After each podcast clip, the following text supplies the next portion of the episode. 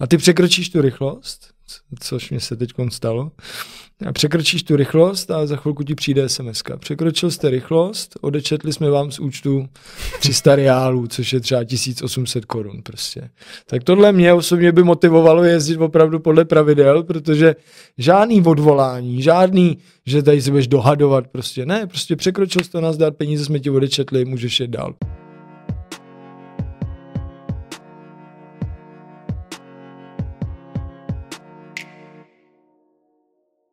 Dnešním hostem podcastu Světový je Martin Pulpán, známý taky jako Los Checkman. Já tě vítám v podcastu. Já děkuji za pozvání, už po druhý vlastně. Po třetí dokonce. Po třetí? Jo, jo, ještě jo. jsme se potkali na festivalu Obzory. Vidíš to. No, ale od toho našeho prvního podcastu už to je víc než dva roky. A událo se hrozně věcí. A událo se strašně moc věcí. Byl jsi na spoustě cestách. Jedna z nich byla taky Saudská Arábie, o který se dneska budeme bavit. A ty jsi byl v Saudské Arábii pokud teda to bylo poprvé, tak to bylo v únoru 2023. Přesně tak. A tam byla zima, teda v Saudské Arábii, co jsem pochopil z tvojich příspěvků na Instagramu. Saudská Arábie je strašně velká, takže se nedá jako paušalizovat, že je stejný počasí všude, ale eh, já jsem přicházel ze severu, takže na severu u hranice Jordánskem byla zima a v noci třeba bylo fakt minus 3 stupně. A pak postupně, jsem popojížděl dál a dál, až třeba do druhého největšího města Jeddah, tak tam bylo zase 40 stupňů prostě jo, u Rudého moře. Mm-hmm. a pak máš zase od Jeddy dál je pohoří Asir, který se táhne až k, k hranicím s Jemenem, tak tam vyjedeš do nějakých 2000 metrů a zase tam byla zima, takže to počasí bylo jak na houpačce a nedá se úplně říct, jakože když je to země na, na Blízkém východě a, a pouštní země, že tam bude jako všude stejná te, teplota a už vůbec nedá říct, že by tam bylo jenom teplo. Mm-hmm.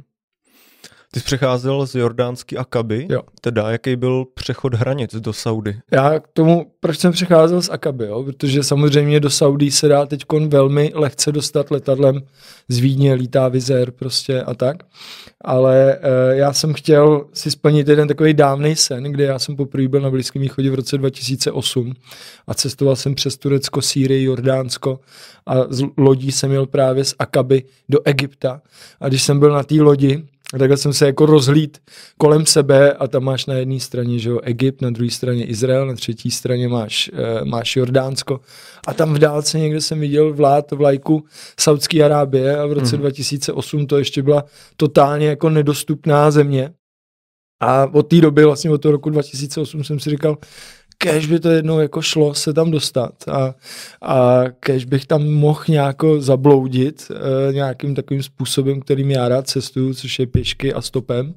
Nebaví mě úplně někam letět, tam si půjčit auto a, a, a cestovat tam, protože to je moc lehký a cestování podle mě by nemělo být lehký. Takže když konečně se ta země otevřela, tak přišel covid, takže se tam taky nedalo cestovat. Až vlastně loni 2022 na podzim by se dalo říct, že ta země se jako otevřela bez nějakých jako restrikcí a bez nějakých jako zdlouhavých vízových povinností a tak dále, takže jakmile to hned šlo, že já jsem tam už měl nějaký cesty na ten podzim, ale hned kon vlastně v lednu 2023 jsem si řekl a jedu, protože prostě chci to, tu Saudii vidět v tom rozletu ještě na začátku, kdy to není ta turistická destinace, jako jsou třeba Emiráty nebo Oman prostě, kdy ještě by to mohlo být takový surový a divoký. No a letěl jsem do té Akaby, Jordánsko už znám, ale, ale přejít tu hranici pěšky, to mě strašně lákalo z té Akaby do té do Saudské Arábie a chtěl jsem si splnit ten, ten dávný sen eh, vlastně od roku 2008, že se tam nějak dostanu a, a budu moct poznávat to tajemné království. Mhm. No a teda jak říkáš, přesně ty jako nějaká vízová politika, tak to se strašně uvolnilo, co jsem se díval, tak dneska už to můžeš vyřídit online. Přesně tak. Vlastně víza. Takže jako ten hraniční přechod počítám, že celníci byli asi přátelští, vítali tě v zemi. Já, jsem, já jsem měl štěstí, že jsem ještě v té Akabě, na kraji Akaby stopnul chlapíka, který jel přímo jako přes hranici mm-hmm. a jezdí tam pravidelně protože v Jordánsku má dvě ženy a jedenáct dětí a do té Saudské Arábie si jezdí jako odpočnout, tam má hned za hranicí v prvním městě, tam má byt a jezdí si tam tak jako odfrknout od té rodiny a od toho stresu. A on říká, tak pojď, já tě vezmu sebou a na té hranici už každý ho znal, takže já jsem jako prošel vlastně jak nůž máslem, bez žádného jako, že to řeknu, výslechu, bez žádných obstrukcí. Ty víza už jsem měl zařízený dopředu, to je, jak říkali, velmi jako jednoduchý si je zařídit dopředu. Není to úplně levná záležitost, to, to přiznávám, eh, protože ty si tam musíš koupit ještě jakoby pojištění, zdravotní pojištění aby, k tomu vízu, takže tady na začátku roku toho 2023 to vyšlo na nějaký 3,5, možná necelý 4 tisíce mm-hmm. korun, což samozřejmě k tomu patří, k tomu cestování, ale e, rozhodl jsem se to investovat, tuhle částku, no a pak jsem jenom na hranici ukazoval střídavě pas a víza, pas a víza, občas dáš nějaký otisk prstu a po asi půl hodince, co mě zkontrolovali, tak jsem byl najednou v Saudské Arábii a nestačil jsem se divit vlastně, že to šlo takhle lehce a, a jsem, začal jsem tam cestovat a poznávat tu zemi. Mm-hmm. No a ten chlapík na těch hranicích, tak on tě potom jako vzal k sobě domů ten chlapík a tam na těch hranicích, Přesně tak, ten chlapík na těch hranicích vlastně tak nějak předznamenal, jak bude celá ta moje cesta měsíc a půl vypadat. A já říkám, já jsem vůbec nevěděl, do čeho jedu. Já jsem si nic nečet, nic jsem si nezjišťoval a řekl jsem si, chci poznat jako tu Saudí surově a bez nějakého velkého plánování. A on vlastně hnedko na hranici říká, pojďme na oběd. Jo. Tak jsem koupil oběd, šli jsme do parku si sednout prostě někde a povídali jsme si a jedli jsme. Mimochodem neuměl ani slovo anglicky. Takže, jsem se chtěl zeptat, no. takže když říkám povídali jsme si, tak ty to určitě znáš z arabských zemí, že stačí znát pár frází. Ta první je salam alaikum, což je jako dobrý den. Ta druhá fráze je mašala, že je něco jako krásného a úžasného. Další fráze je inshallah, že dáli Bůh a s těma větama jsem si, nebo s těma třema, čtyřma slovama jsem si vystačil vlastně měsíc a půl v Saudí a skvěle mm. jsem si s těma lidma pokecal. No a jak jsme si tak povídali, tak on se mě ptá, jako kde spím dneska, jo. Říkám, první člověk, který jsem potkal, vlastně prvních pár hodin a říkám, že úplně nevím, kde budu spát, ale že třeba půjdu spát do mešity nebo najdu si nějaký hotel a on říká, ne, ne, ne, to nemusíš, tady máš klíče od mýho bytu a můžeš tam být, jak dlouho seš, jo. A přiznám se, neumím si představit, že v Česku by potkal, a teď to nemyslím špatně, ale nějakého Afgánce, že jo, nebo Iráčana nebo Syřana a hned bys mu takhle dával klíče jako od bytu, můžeš tady, můžeš tady prostě přespat u mě. Takže my jsme poobědvali, chvíli jsme pokecali, on mě vzal k sobě domů, nakoupil strašně moc jídla, já říkám, to, to nepotřebuju, jako ne, vemte si to, ne, ne, ne, to si, to si tady nech, abys měl co jíst, prostě dal mě ty klíčky od bytu, jenom mě ukázal, kam je mám druhý den ráno hodit a odjel. Jo, a prostě já jsem mu pak psal, jako, že na Whatsappu, že jako děkuju prostě a tak a on napsal prostě, e, to je od Aláha dar prostě a, a uži si to tady, welcome to Saudi Arabia, jako. Mm-hmm. To, což byl první člověk a já jsem tomu vlastně nemohl hned kon uvěřit, ten první den.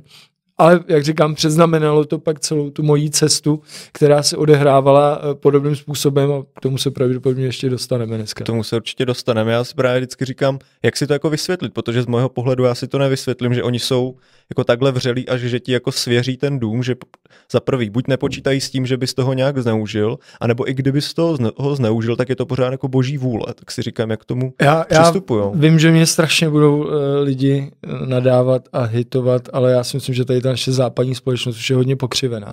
A tady já třeba osobně, aspoň to tak vnímám, na tom Blízkém východě, jak říkám, ten svět je ještě v pořádku. Prostě ta důvěra v toho člověka ještě tam porád je a ač u nás jako samozřejmě to vyznání muslimský nebo muslimové nebo arabové prostě, tak nemají vůbec dobrý jméno, což já nechápu.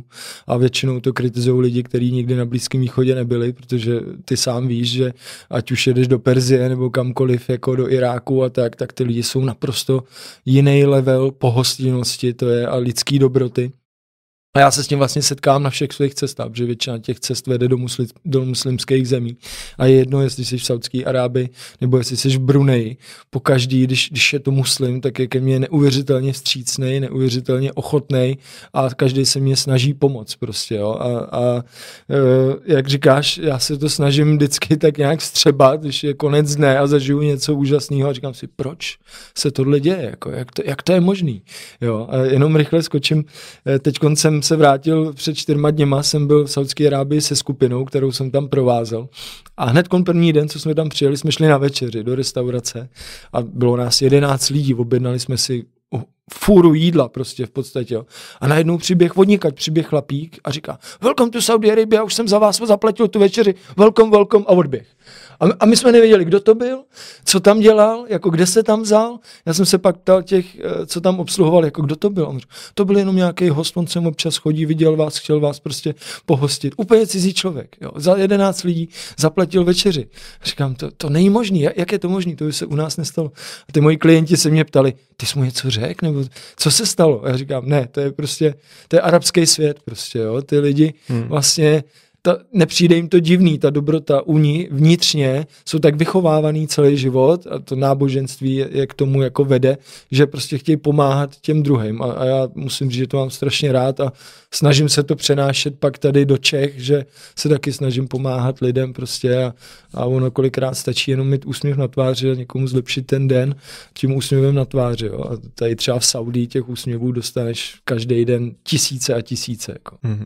jako můžu to jenom potvrdit, slyšel jsem v Uzbekistánu právě takový krásný rčení, takový obrazný, že když ti přijde host do domu, tak ho tam máš prvně tři dny nechat a čtvrtý den se ho zeptat na to, proč přišel. Přesně tak. Vlastně, jo, takže to pěkně vykresluje ten vztah těch hostům a fakt jako potvrzuje se to i na Blízkém východě, takže Nemyslím si, že by mě tam někdo obral ve směnárně, byť jsme si vůbec nerozuměli, nebo v restauraci, když jsme jenom ukázali na obrázek jídla, že ho chceme, protože si jiný nedokážeme objednat, takže by toho někdo zneužil. Fakt si to nemyslím. Jako myslím, že i ta poctivost, že tam toho ono, prostě nezneužil. Ono to možná přijde časem, protože čím víc turistů, tím se otvírají ty příležitosti, že jo? ale tím, jak ta Saudská Arábie je ještě jako nová, tak, si, tak by nikoho vážně nenapadlo tě třeba okrást, nebo vůbec ti říct jinou cenu, nebo něco takového. Jo? Jako já si to vysvětluji tím, že jak říkám, ta, ta západní společnost už je trošinku pokřivená, že moc my kor v Česku jsme jako velmi ateistická společnost, nic moc jako nevěříme a nikomu nevěříme hlavně a tady to prostě tak není, no. Tady, tady mě to fascinuje a možná to je jeden z těch příkladů, proč já rád cestuju na ten Blízký východ, že se tam vždycky cítím velmi příjemně, velmi vítaně a velmi bezpečně hlavně. Jo, jako opravdu já se cítím víc bezpečně v Saudské Arábii, v Iráku, na, eh, v Kurdistánu prostě, než jako v Praze na hlavním nádraží prostě. Mm-hmm.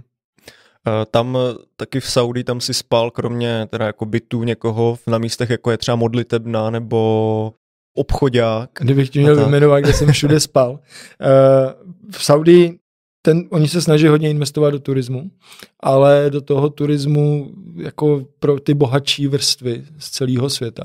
Takže úplně tam neznají to, že ty seš ten, já nechci se nazývat baťuškář, ale že seš ten takový cestovatel, co jako úplně nepotřebuje hotel za 100 euro na noc, abys tam měl zlatý postele prostě, nebo zlatý kohoutky, tak to úplně jako nevyhledávám, protože se, se stačím vyspat někde na koberci na zemi a tak. Takže za měsíc a půl co já jsem tam byl, jak jsem spal asi jenom třikrát jako v hotelu, protože už jsem byl unavený z té lidské dobroty, jo, že furt seš celý den, každý den s někým. A už jsem potřeboval taky nějaký volno.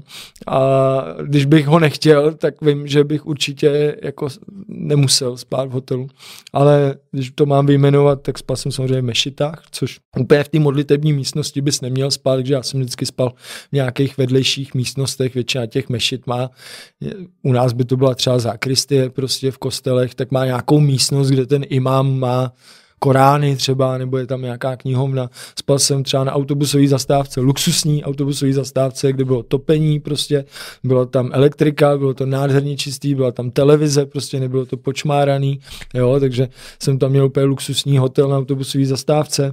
Spal jsem, v, jak jsi říkal, v obchodním centru jsem tam spal prostě a tak, takže těch míst, kde, kde se dá přes, nebo kde jsem mohl přespávat, byly jako desítky ale nebylo to z toho důvodu, že bych jako na to neměl, já ty peníze na to cestování mám, ale já si to opravdu užívám, to dobrodružství, já v tom spatřu to dobrodružství, že nemusím jít nudně do toho hotelu, jo, kde jako přijdeš, zaplatíš těch 100 euro a jasně máš ten luxus, to je prostě pro mě strašná nuda. Já potřebuji to dobrodružství a mě baví hledat ty zajímavé místa prostě na spaní, kde bych mohl dneska jako zůstat. A tady je mešita, tak pojďme se zeptat i máma, jestli mě tam nenechá prostě, jo. A i mám neumí ani, ani slovo anglicky, tak ty mu nějak musíš vysvětlit, ale že chodí světem s baťohem a chceš někde přespat. A tam se projeví to, tak eh, ta, ta lidská dobrota nejenom z jeho strany, ale i z tvojí. Ty musíš ho nějak zaujmout, jo, a nemůžeš tam mít s nějakým, jako, tak mě tady máte a ubytujte mě teď tady, nebo nechte mě tady spát. Musíš nějak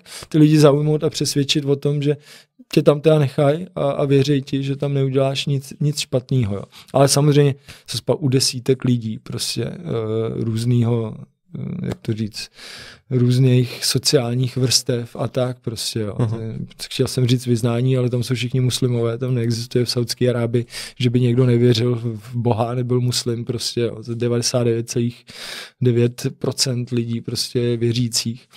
Takže, eh, ale lidi všech sociálních vrstev, od těch nejlevnějších pracovníků z Bangladéše po jako opravdu bohatý Saudy, tak všichni se ke mně chovali velmi úctivě a každý jako mě otevřel nejenom svoje srdce, ale i jako domov prostě. Mm. A pojď, není problém, můžeš u nás spát a, a být jak dlouho chceš. Když jsme zrovna u toho turismu a těch sociálních vrstev, já jsem se díval ještě před podcastem na nějaký statistiky turismu v Saudi a tam jako národ, ze kterého tam lidi nejvíc jezdí na nějaký krátký pobyt, je právě Bangladeš. Mm-hmm. Ale já jsem si říkal, buď to jsou lidi teda, kteří jedou do Meky, a nebo jsou to lidi, kteří tam jedou pracovat. Ale těch lidí, kteří tam pracují z Pakistánu, z Bangladeše, tam je hodně, že? Tam v podstatě ty národnosti, který ty potkáváš, tak jako samozřejmě potkáš občas nějakýho rodilýho Araba, Sauda, jo. A, ale když říkám Saud, nemyslím jako z královské rodiny, protože Saudská Arábie se jmenuje podle královské rodiny, která to tam už od roku 1932 ovládá nebo vládne té zemi. A když myslím Araba, tak Arabů máš jako že, různý národy, máš v Libanonu Araby, máš v Jordánsku a tak dál. Ale máš tam samozřejmě ty zaměstnance nebo ty, ty dělníky z jiných zemí a právě, že nejvíc to je Bangladeš, Pakistán, Indie, Egypt, uh, co ještě Jemen, jo, tyhle ty chudší země, který vlastně ty kluci, většinou jsou to chlapy, tak eh, díky tomu, že můžou pracovat v Saudské Arábii a vydělat si nějaký peníze, tak živějí celý rodiny v těch svých zemích, protože v těch svých zemích by si zaprvé tolik nevydělali, možná by ani neměli tu práci, jo, takže pro ně je tohle vlastně takový země zaslíbená, ta Saudská Arábie. A pokud se bavíme asi o těch statistikách, tak si myslím, že ta pouť do Meky a do Medíny na to má jako velký vliv, eh, protože když se procházíš do Meky jako nevěřící nesmíš, ale do Medíny, do toho města samotného tam, tam můžeš. A když se tím procházíš, tam vidíš všechny národy, jako Malajzie, Indonésie a jako Pakistán, prostě všechny jako muslimský národy světa, tak, tak je tam potkáš na jednom místě a je to neuvěřitelně barevný a nádherný mix. Jako tam mě stačilo v Medíně jenom sedět a pozorovat mm-hmm. jako jenom hádat, můžeš hrát hru, kdo je z jakého státu, prostě je to něco úžasného prostě. Mm-hmm. No ale těch zaměstnanců, jak jsem říkal, Bangladeš, Indie, Pakistán, těch tam je asi nejvíc. Mm-hmm. A oni si tak přepočtu na ty koruny vydělají třeba kolem jako 6 tisíc, že? ale pořád... Hrozně, pro nás jsou to jako úplně směšné no. částky, jo? Já třeba opravdu vím, jsem se bavil s těma klukama a mimochodem oni si vydělají fakt málo, to, jak říkáš, nějakých 6 tisíc, ale rozdali by se, jo, prostě Bangladešan, který si vydělává 6 tisíc měsíčně a ještě z toho živí rodinu v tom Bangladeši, tak řekne, já ti zap, můžu tě pozvat na večeři, můžu tě pozvat na oběd. A říkám, proč bys to dělal? Já pozvu tebe, protože mě třeba veze autem nebo něco takového. Ale on, ne, ne, ne, prostě jsi můj host, prostě prosím nech mě pozvat tě jako na to. Jo. Takže to, co oni si tam vydělají, jsou opravdu směšné částky. Oproti třeba těm rodilým Arabům, oproti těm rodilým Saudům. Ale porád jsou z toho schopný uživit ty, ty rodiny. A tady, tady jako poznáš, mě je vždycky strašně až jako zlost ve mně je, když vidím v Česku, jak se lidi na něco stěžují. Jo, prostě, že nevím, něco nemají prostě, nebo něco se jim nepovedlo, nebo trošku se něco zdražilo a vůbec nevědí, o čem je ten život jinde ve světě. Jo? Prostě, že ty lidi ve světě všude se mají mnohem, mnohem, mnohem hůř, než se máme my, ale u nás je taková trošku jako, eh, že, že jako ten, ten náš národní sport, bych řekl, si stěžovat trošinku. Přitom nemáme absolutně na co. My se tady máme tak úžasně, jo, tak úžasně se tady máme prostě a mrzí mě, že ty Češi to nevidějí a že si furt na něco stěžují. Přitom tady, jak říkám, jsou kluci z Bangladeše, který jako nevidějí své rodiny třeba rok mm-hmm. a jenom pracují a všechny peníze posílají do té svojí země a jsou vlastně za to strašně vděční, protože uživí dalších deset lidí třeba. Jo. Mm-hmm. A co vím, tak tam potkali Nepálce vlastně, který Nepálce, tam byl v no. Saudi, který by si v Nepálu viděl třeba dva ty tisíce no, jenom, že? přesně. A tady v Saudi si viděla nějakých pět a půl, třeba šest a nemá bydlení, byl to řidič, auto, eh, řidič nákladáku, který mě vez. Úplně úžasný kluk, uměl trošku anglicky, protože v Nepálu pracoval s turistama, takže uměl jako trošinku anglicky. A on říká, no já vlastně jako tady nemám bydlení, já bydlím tady v tom nákladáku, jo, měl tam postel a tak, aby ušetřil ty peníze. A vždycky, že se sprchuje ta jeho společnost, pro kterou on jezdí, tak má po celý Saudský Arábii různý jakoby odpočívadla, když to tak nazvu, kde on se může osprchovat, může se najíst prostě za pár korun, jo, a takhle jezdí po Saudii furt s tím nákladem, žije v tom autě, ale je vlastně strašně šťastný, protože rodina se má dobře v tom hmm. Nepálu hmm. prostě, jo. takže jsou to neuvěřitelně velký jako sociální rozdíly a několikrát bylo fakt za ty kluky smutno a říkám, vemte si, já vám dám nějaký drobný, prostě vemte si, ať, ať jako ti pomůžu. A oni prostě vůbec, oni byli šťastní tam, kde jsou, mají práci, žijou, uživí tu rodinu a tak, jo. Ale pro nás Evropany je to kolikrát jako fakt nepochopení, co všechno zvládnou a v jakých podmínkách žijou třeba. Hmm. Setkal se tam třeba s tím, jak na ně reagují jako arabové, jestli jako je přijímají nějak do té společnosti, protože přece jenom ty rozdíly mezi těma mm, mm. skupinama jsou fakt velké. Ale teď zrovna jsem se o tom bavil s kamarádkou eh, v, Sa- v Saudské Arabii, jak jsem byl před pár dněma. A ona říkala, že tam, tam už je to tak zakořeněný v té společnosti, že tam jsou ty dělníci z těch jiných zemí, že jí to jako vlastně ani nepřijde divný. Jo? Představ si, kdyby tady na všechno bylo deset, v každém krámě bylo deset Bangladešanů a Indů, jo? šel bys eh, do obchodu a, a dva by ti podávali zboží do igelitek a tak pro nás by to bylo strašně divný, ale oni jsou na to tak strašně zvyklí, ty arabové, a vlastně to by taky berou tak, že díky ním, že se té zemi daří, že se té Saudské Arábii daří, že jsou bohatý z té ropy, tak můžou podpořit ty lidi z těchto z těch chudších států, z těchto z těch chudších zemí. Samozřejmě a myslím si, že by to bylo to samé i u nás. Eh, kolikrát vidíš, že jako někdo z auta vyhodí nějaký odpadek přímo před toho Bangladešana, který tam jako něco uklízí třeba. Jo, já bych si ho třeba nedovolil, ale tak to bohužel je, prostě ta, ta společnost je rozdělená na ty bohatší a na ty chudší a, a tady ty arabové rodilí Saudi jsou prostě braný jako ty bohatší, ty, ty co dávají tu práci těm, těm chudším národům. Mm-hmm. Tam s tou zaměstnaností je taky zajímavý, že ona je tam, jako se to zdá, že je tam práce o práci postaráno, ale mezi těma Arabama je 11% nezaměstnanost vlastně. Jo. Mě zajímá, jestli jako teda Arabové jako nemou, nemůžou sehnat práci nebo nechcou vykonávat tu práci, kterou třeba Oni by, oni by tu práci, co dělají ty uh, národy z levnějších jako zemí, by nedělali. Jo. To já vždycky říkám s nadsázkou, že nejlepší práce pro Araba je sedět a popíjet čaj nebo kafe, to, což oni dělají furt, že? a furt si povídají o něčem a na, na druhou stranu je to naprosto úžasný.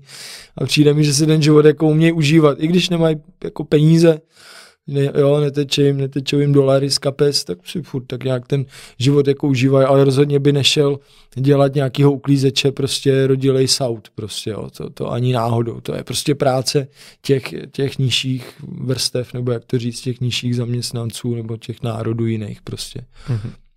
Jedna zajímavost, možná, možná tě to zaujme, možná tam budeš mít tuhle otázku. Uh, tak já jsem si teď zjišťoval, jak je to se zaměstnaností žen. Jo. A můj kamarád mě říkal, no já mám dceru a já ani nechci vědět, kolik bere, protože bych byl naštvaný. Tady v Saudské Arábii ženský berou tak třikrát a čtyřikrát víc než chlapy. Jo, takže to mě strašně, strašně pobavilo a vlastně překvapilo, že u nás určitě by si to jako nikdo nemyslel. A samozřejmě nemám to ověřený z jiných zdrojů, je to jenom jak s kamarádem si povídáš prostě a tak. Ale přišlo mě to hrozně zajímavý. A e, co se týká různých jako prací, když e, by se na stejné místo, dejme tomu nějaký managementu, hlásil saudský Arab a třeba Int, tak samozřejmě tu práci dostane ten, ten saudský Arab. Jo? Prostě ty vyšší pozice nebo ty lepší práce dostávají automaticky prostě Arabové. Mm-hmm. Jsme se o tom tady v podcastu bavili právě v epizodě o Saudské Arábii, kterou jsme točili taky před nějakou dobou o tom, že třeba na stavbě tam všichni byli ti Bangladeše, Pakistánci a ten, kdo tomu řídil, tak byl ten Samozřejmě, Arab. no, mm-hmm. tak to je. A těch Bangladešanů tam je třeba 50 jako po jeden kanál, že jo? takže tam ty stavby odsejpají úplně jako jinak než u nás a ty se vždycky nestačíš divit jako jak to je možné, že je tady tolik lidí, prostě jo, u nás by to absolutně neuživil, že? Mm-hmm. všechny ty práva a pojištění a, a, a hodinová mzda, tak to, bys tady v Česku absolutně takový počet zaměstnanců absolutně nemohl uživit, jako vidíš tam eh, všude se pohybovat prostě. Co další turisti v Saudské Arabii? Narazil jsi tam na někoho, kdo by Narazil jsem, člověče, uh, narazil jsem na jednu holčinu z Německa, která taky stopovala měla velmi jako zajímavý příběhy.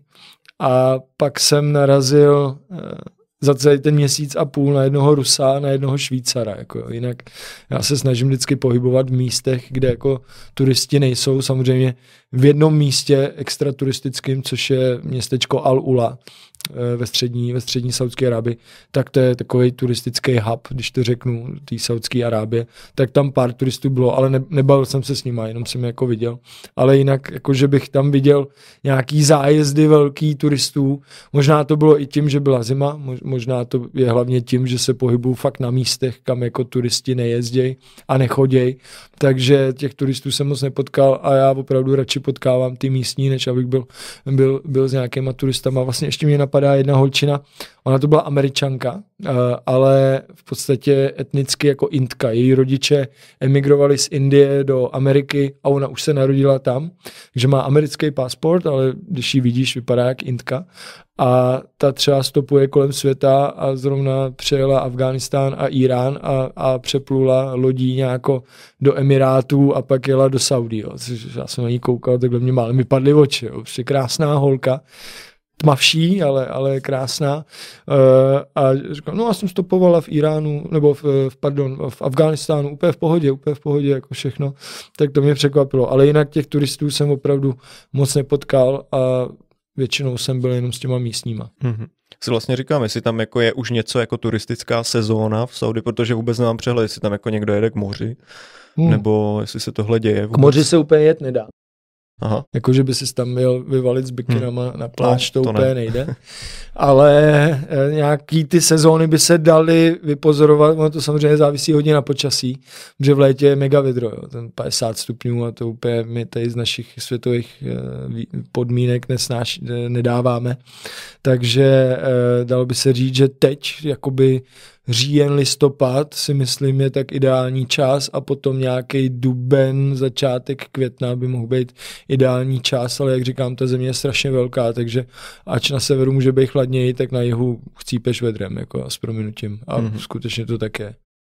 Když jsme u toho i turismu, nebo co by tam člověk mohl objevovat, tak mě strašně zaujalo z toho, co jsi přidával na Instagram a pořád se tam to téma opakovalo, je, že oni jako boří ty staré věci v Saudské Arábii a staví pořád nové věci a já jsem nepochopil, jako, co je Ale ono to není jenom v Saudské Arábii, je to třeba i v Číně. Jo? Já uh-huh. jsem byl v Číně strašně zklamaný vlastně z toho, co jsem tam byl jsem zklamaný, ale i překvapený v Číně, co jsem viděl. A tady v Saudské Arábii je to něco podobného. Dává to smysl, ta, ta země neuvěřitelně rychle roste. Neuvěřitelně rychle. To, my si neumíme představit to tempo, jakým se tam staví a jak se mění ta společnost a jak se mění celá ta země. A ty si vím, že tady po stovky let byla jenom poušť a nějaký vesničky z bláta a slámy. Jo. A najednou mají ty peníze a mají tu možnost eh, stavět ty luxusní města, ty luxusní mrakodrapy a tady nějaká vesnička z bláta co to je, jako jo, to stejně za chvíli odvane prach a, a vítr a, a voda, takže eh, já jsem byl, musím říct, ze začátku strašně zklamaný z té Saudí, že ty přijedeš do nějakého města, který jako historicky velmi významná oáza tam třeba byla ale je to prostě pryč, jo. Jako je tam, maximálně tam zůstal nějaký hrad, a, ale ten zbytek je prostě zbouraný, ale Saudi jsou z toho nadšený. Oni vlastně ani nechápou, o čem ty mluvíš, jo. Zase se bavil s tou kamarádkou a jí říkám, tobě nevadí, že Saudská Arábie ztrácí tu, tu duši, že ztrácí tu historii svoji? Ona, o čem mluvíš? Říkám, no, že já přijedu do města, očekávám, že by tam mohly být ty krásné historické stavby, ty staré domečky a místo toho tam vidím betonový jako monstra. A ona, no ale to je krásný přeci. My tak, jako my rostem, ta země skvétá. Proč bychom měli mít ty starý domy prostě? Tam ani není klimatizace třeba, jo, říkala, říkám, ty vole, jako klimatizaci stejně, ne to.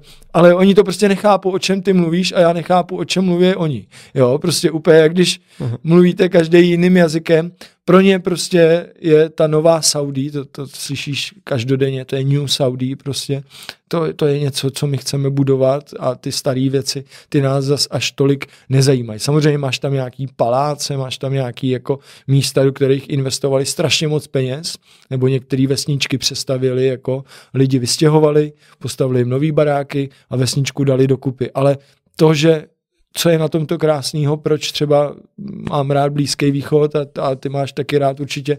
Dítě přeci pro mě je krásný to, když přijdu do staré vesničky, starého městečka a v těch starých domečcích porád žijou ty domorodci, že? a tady někdo něco přehrabuje, prostě prodává zeleninu, tady někdo kutá, prostě dělá nějaký kovář něco, jo, nebo tepe nějaký, nějaký ty věci. A to je přece na tomto krásný, že ty vesničky žijou. Tady v Saudii to prostě není. Jo? Z těch starých domů ty lidi vystěhovali a buď to to zbourali, anebo to dali do takové podoby, že to vypadá v podstatě jako skanzeny, ale ztratilo to tu duši a to mě třeba strašně, strašně mrzelo jo, tady, tady na tom. Ale já jsem sám našel zase něco jiného, co mě tam mega bavilo a proč se tam rád vracím, mm. takže. Ale je to, je to takový smutný, no. Mně, mně se to úplně tohle to nelíbí. A jak jsem říkal, neděje se to jenom tady, děje se to třeba v Číně. Prostě Číňani jsou úplně to samý. Starý města zbourali, postavili tam mrakodrapy a to je prostě, my teď ukazujeme všem, jak strašně rostem a jak se rozvíjíme, jak budujeme prostě a tak. Hmm. A myslím taky na to, že přece jenom ty Saudové tam jako žijou, že jo, tak si chcou prostě jaký zmodernizovat no, samozřejmě, nějak samozřejmě. ten Nikdo, ty bys no. taky nechtěl žít, když to řeknu mezi kozama, že jo, no, prostě jasně. v chatrči, jo. Je to, je to, dává to smysl. Na druhou stranu, já jsem jim říkal, tyjo, tak byste to mohli opravit do takové podoby, aby se v tom dalo žít, ale pořád to vypadalo autenticky. Ty peníze na to máte, nemusíte to zbourat prostě. Jo. Ale oni to nechápou, prostě tohle, no. Hmm, z toho našeho externího pohledu, že to Jasně, nedává smysl, protože samozřejmě. my bychom se na to rádi Já, já jsem jí říkal, hele, no. já jako cestovatel jsem určitě nepojedu se dívat na mrakodrapy. A ona, proč ne? Jí to je nádherný. A říkám, ale mě to nezajímá. Mě zajímá ta historie, tu chci vidět. Jo. A, ale oni prostě to fakt nechápou. No, mm-hmm. no ona, jako jsou tam určitě prostě takhle super vyspělý místa. Na druhou stranu Saudská Arabie je 12. největší země na světě a žije tam 30 milionů lidí, což je vlastně strašně málo, že? Jakože tam najdeš spoustu jestli, míst, kde jestli vlastně nechceš jako... potkat lidi, tak dá se to zařídit poměrně jednoduše. Jo. No. Tam opravdu je to velký a tím, jak většina té krajiny je poušť, tak uh, ty lidi nemusíš potkat skoro vůbec. Jo. Takže uh, já jsem třeba stopoval z města Sakáka do města Hail a tam je prostě mezi těma dvěma městama je 500 kilometrů poušť. Prostě, jo. 500 kilometrů to přejedeš naší zemi, že jo, prostě a tam je to jenom z jednoho města do druhého, prostě a nikde nic, jenom, jenom písek a, a mezi tím je prostě silnice, takže ty, ty plochy, ta plocha neobydlená je strašně velká. Pak tam máš samozřejmě, máš Riad, hlavní město, tam žije asi 8 milionů lidí, máš Jedu, to je druhý největší město, tam žije asi 5 milionů lidí, jo, ale ta země je, jak říkáš, strašně velká a těch lidí tam moc jako nepotkáváš, no. Mm-hmm. No a v těch městech, že jo, tam najdeš ty, právě v tom Riádu ten otvírák, že jo, ten známý ten... Známou stavbu, no, Kingdom, ten Kingdom Tower. Byl jsem se tam teď podívat, tak jako barák, no, vyjedeš, vidíš to město, ale není to úplně, že bych si jako z toho sednul na zadek a prostě vyhledávám jiné věci, ale kdo má rád tu modernu, tak asi jo, asi je to super, že vyjedeš do nějakého z týho patra nebo kolikátýho a koukáš se na to město z vejšky, ale jako, co z toho, no. Není, není to úplně můj cup of tea. Ale zaujalo mě taky, že i v poušti vlastně tam narazil na takový stavbě, jako je zrcadlová hala. Jo, to Co je... to vlastně je, jako, že to je někde uprostřed jmenuje pouště, se to, Jmenuje hala. se to Marája a jak uh-huh. říkáš, je to úplně uprostřed pouště největší zrcadlová stavba světa. Nevím kolik milionů, možná miliard dolarů to stálo postavit. A je to prostě, představ si, že seš v, prostě v poušti, je to jako blízko městečka tý Al-Uli, jo, ale pořád je to v takový jako opuštěnější krajině mezi prostě pouštníma horama.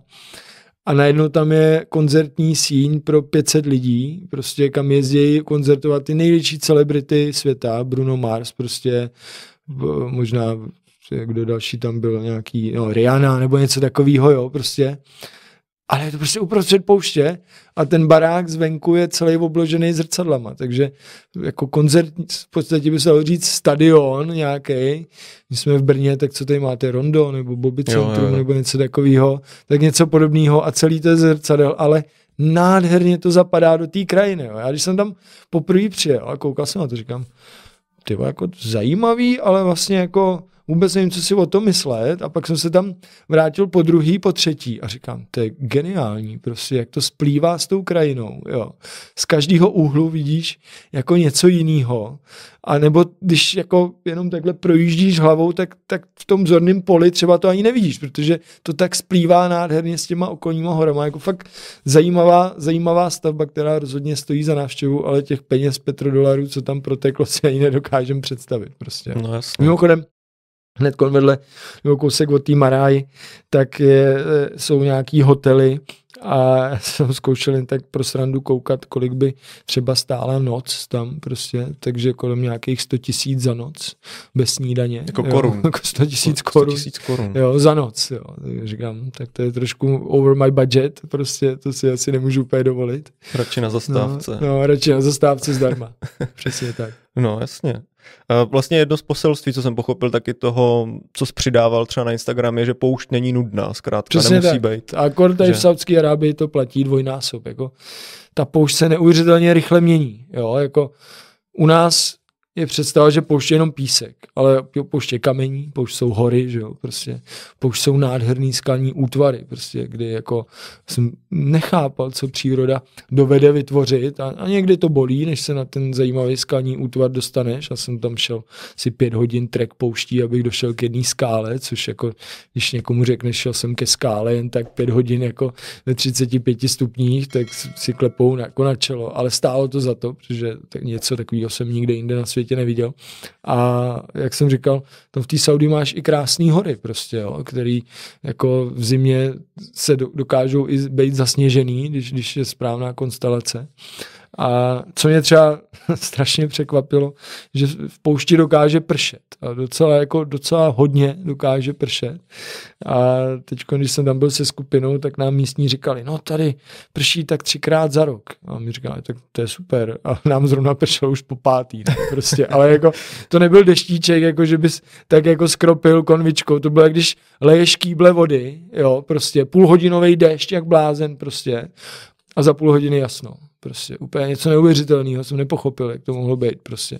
Ale i v poušti dokáže pršet a hmm. ta krajina se tam mění jako fakt za den vidíš strašně moc zajímavostí, jen tak jako z auta, jak se ta krajina mění, no. Zavlažování pouště. Přesně. Mimochodem vlastně tam jsou takový jako hodně farem, že? Já jsem tam Je tam viděl... hodně farem, protože ta Saudí no. pod tou suchou pouští jsou velký zásoby podzemní vody, jo. Takže oni tu vodu tahají ven, tam odsud. Saudi jsou strašně pišní na to, že říkají, to je čistá voda, nejčistší voda, co můžeš vůbec pít, prostě, jo, není to nic odsolovaného a tak. A je tam na severu Kor, je tam jsou tisíce, tisíce farem, prostě když se koukneš na Google Maps na severu u hranice Jordánskem a s Irákem, tak tam jsou všude tisíce takových koleček, prostě, jo, kde oni takovým zvláštním způsobem to zavlažují a vypadá to z vesmíru, nebo z, tady na těch Google mapách to vypadá strašně jako futuristicky. Mm-hmm. Mě to připomnělo Libii, vlastně tam taky ještě za Kadáfího spoustu vody se tam našlo, že se stavili potom mm-hmm. obrovský kanály, že se ta mhm. voda z těch pouští jako převážela do měst, to mělo zásobovat všechny. Takhle mm. zajímavý, že v poušti jako zrovna tolik podzemní vody. No, no, no se říká, že pod Saharou ne, jsou nějaké jo, jo, mega přesně, no. zásoby no. prostě. A na povrchu je hnus a, a, a bída a písek a vedro, ale pod, tou, pod tom, tím vším je, jsou asi velký zásoby vody. No. Mm. Tady v Saudii to fakt tak je prostě se modernizuje ta země. Co dalšího z nějakých takových jako moderních záležitostí jsi tam zažil, nebo na jaký narazil? Ale, uh, tam třeba všude se dá platit kartou, jo, prostě, nebo telefonem. I v tom nejmenším krámku, v té nejmenší vesničce, na té nejšpinavější benzince zaplatíš kartou, jo, zkus to říct tady v Praze nebo v Brně, když jdeš do nějaké restaurace a řeknou ti, že neberou eh, karty, protože si váží ceny peněz, tak to mě vždycky úplně jde, jako jak nemůže v 21. století někdo používat kartu. Tak tady v Saudi to je naprosto normální. A co je například strašně skvělý a zavedl bych to tady v Česku hned teď, tak je systém pokut. Jo. Ty máš, eh, řídíš auto, že? A máš na dálnicích nebo na silnicích máš všude ty mm, radary. radary. A ty překročíš tu rychlost, což mě se teď stalo, a překročíš tu rychlost a za chvilku ti přijde SMS. Překročil jste rychlost, odečetli jsme vám z účtu 300 reálů, což je třeba 1800 korun prostě. Tak tohle mě osobně by motivovalo jezdit opravdu podle pravidel, protože žádný odvolání, žádný, že tady se budeš dohadovat, prostě ne, prostě překročil jsi to na zdar, peníze jsme ti odečetli, můžeš jít dál, prostě jo, automaticky. Tak, takhle to mají docela propracovaný. Další věc, co mě zaujala, že e, v Saudské Arabii je docela velká rozvodovost, e, jak, jsem, jak jsem zjistil od kamarádů, a ty se rozvedeš normálně přes internet. Jo, prostě úplně jednoduše zařídíš, možná i přes aplikaci, mě říkal ten můj kamarád. Jsme přes aplikaci se rozvedeš a, a je hotovo, prostě za pár minut v podstatě. Takže ta, ta země je úplně někde jinde, než my si myslíme. Jo. Jako tam všichni si myslí, že tam běhají velbloudi a ty s nimi jíš tam někde ze země, což je částečně jako pravda, ze země se jí, ale, ale jsou věci, v kterých jsou mnohem daleko před náma. Jako. Mě zajímalo, jestli u těch rozvodů to platí jako i pro muže a pro ženy stejně, nebo... No jasně, samozřejmě. Fakt? No. Může se většinou se ty ženský chtějí rozvíjet a chlap jim pak musí platit. No, no jasně, no. Musí je, musí je živit a musí platit, když mají děti, tak těm dětem, že jo, a tak, no. Mm-hmm. To je taky zajímavý téma, protože před tím rokem 2018-2019 se o Saudi slýchalo, jako že věci nemůžou tam ženy řídit, musí chodit zahálený všude do restaurací, vždycky odděleně muži a ženy, ale pak se to strašně začalo lámat, začalo se to měnit. Uh, jak to tam je třeba dneska s nějakýma ženskýma, ne úplně třeba právama, ale s nějakým postavením ale ženy, co všechno může? Ženy můžou v podstatě, jako by se dalo říct všechno. Ta společnost je rozdělená pořád. Jo. Já jako kluk nepřijdu do kontaktu skoro s cizí ženskou. Jo. Prostě je to, je to nemožný, nepatří to k sobě, neděje se to. Jo. Takže já za měsíc a půl, nebo teď už za dva měsíce, tak, tak v podstatě s ženskou jsem se jako skoro nebavil. Až s jednou takovou trošku pro západně motivovanou holčinou jsme se jako popovídali trošku víc, ale jinak to absolutně není možný, že ty jako, jako cizinec a když nejsi z rodiny, takže by se zbavil s nějakou cizí ženou. Jo. E, v tom roce, tuším, že od roku 2019 ženy můžou normálně řídit, takže není, není žádný problém. Nemusí se zahalovat, nemusí nosit nikáb. Jo.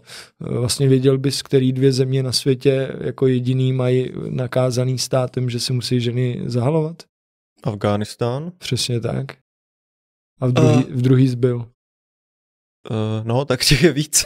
Irák? Irán. Irán. Irán, jo. Jsou jediný dvě země na světě, kde je vlastně jako nakázáno, že ženy musí se zahalovat. V Iránu je to stačí hijab, že jo, nebo, nebo čádor a v Afghánistánu jsou to takzvané burky, kde ani není vidět jako přes oči.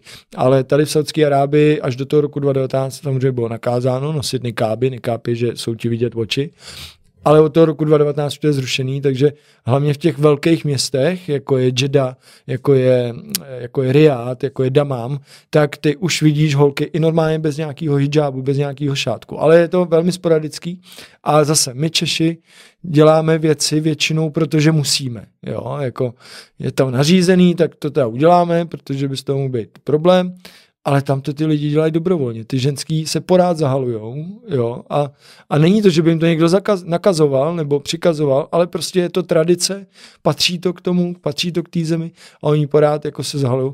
Mimochodem, a to jako říkám odlehčeně, ale je to pravda, já se ani nedivím, že jsou tak krásný arabky. Jako jakmile jsem viděl nějakou arabku bez nikábu, tak ti říkám, že to se do ní zahledíš a, a jsi prostě hotovej hned. Prostě, protože nádherný ženský, nádherná pleť, nádherně upravený prostě obliče, nádherný velký černý oči, že jo, který prostě jsou takový vyzývavý, takže, eh, takže se nedivím, že se zahalují, aby tu krásu schovali, protože jinak lidi jako já by tam šli do kolen z každý druhý. Mm. A, ale nikdo jim to nezakazuje. Jo.